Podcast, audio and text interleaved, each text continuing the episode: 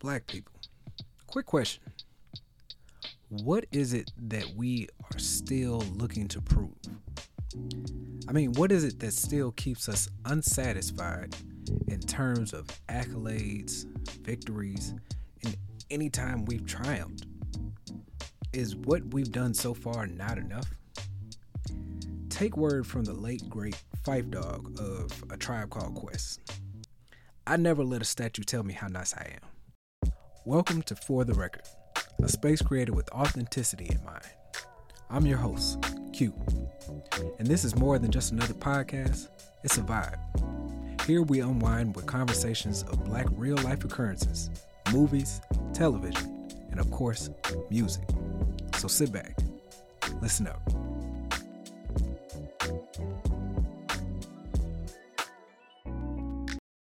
In the words of our social sister Assata Shakur, we have nothing to lose but our chains. It is our mental chains that we are still held bound by. The black race has literally dominated in just about every genre of competition or proven to be of the top tier in every category. The NFL, as well as the NBA, consists of 80% or more African American bodies to be viewed week after week for millions entertainment.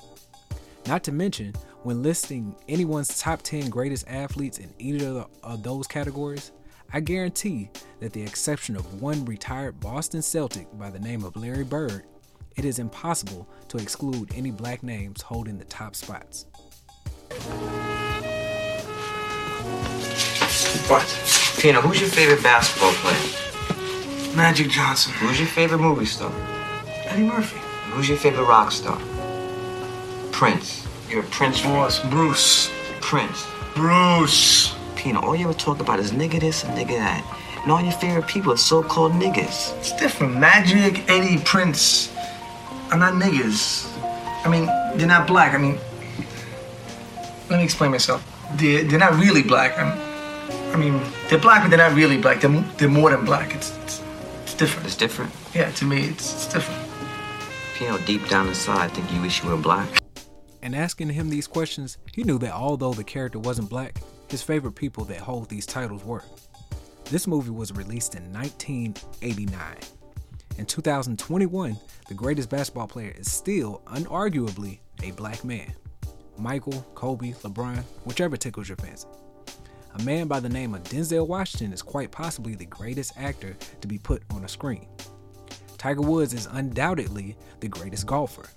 The greatest tennis player in the world is a black woman. The greatest gymnast, a black woman. The fastest man in the world currently is indeed a black man. Michael Jackson and Prince are the biggest rock stars and two of the greatest entertainers to ever live. When Michael Jackson integrated the MTV airways, we knew it was our time. Flavor Flav is literally the beginning of the ratchet era of VH1.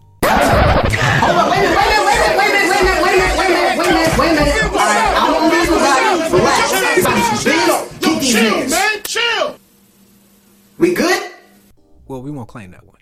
But with all of that said, why do we of the melanated population still find dissatisfaction and feeling unrecognized every once in a while?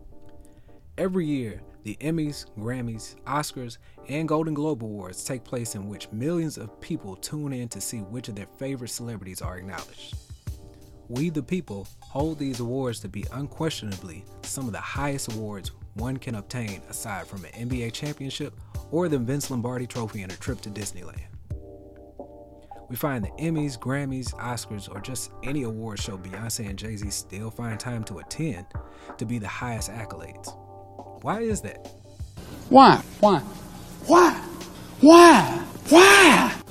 To whose standard is it that the BET Awards, the NAACP Image Awards, BET Honors, the Stellar Awards, the Soul Train Awards, or Black Girls Rock, and many others not measure up to the same criteria as those award shows? Every year, I see that someone is genuinely upset because one of, if not any of the black movies from throughout the year isn't recognized by Scarlett Johansson reading from a teleprompter. Or that someone is upset that rappers like Lil Baby or Meg Thee Stallion aren't mentioned in the same category as people such as Justin Bieber or Macklemore for Album of the Year. Here's a bit of history. In 1940, Hattie McDaniel became the first African American actress to win an Oscar for her role in Gone with the Wind. In 1964, Sidney Poitier became the first African American to win the Academy Award for Best Actor for his role in Lilies of the Field. In 1989, DJ Jazzy Jeff and the Fresh Prince made history by becoming the first rapper to win a Grammy. Lauryn Hill was the first female artist to win in this category. The accolades can go on and on, and our achievements as a people are limitless. I say this to say we have to hold those same standards of those awards to ourselves. The award shows we have made for us by us are nothing short of the victories we have already triumphed in. We have nothing else to prove not to ourselves, and certainly not to them. The committees of each of the award shows mentioned beforehand are just like the Electoral College. It consists of a handful of people you have never seen in your life to determine the outcome of a few people's opinions to be represented for a whole audience. And I wholeheartedly doubt that someone would have the caucasity to see why we enjoy hearing Meg Thee Stallion say body yaddy repetitively on a track. I don't even know what that means. No one knows what it means, but it's provocative. No, it's not. It's Gets gross. the people going. We just do. To conclude, to my black people, take pride in what we have and what we are. We literally have nothing left to prove to anyone. We have nothing to lose but our chains. And I will end with this. Taylor, I, I'm really happy for you. I'm gonna let you finish. But Beyonce had one of the best videos of all time. One of the best videos of all time. This has been another episode of For the Record. For more of the latest updates with myself and the show, follow me on Instagram and Twitter at Q Live on the Air. That is at the letter Q live on the air on Instagram and for the podcast Instagram at For the Record Pod at the number four, the record pod. Tune in next time here on For the Record.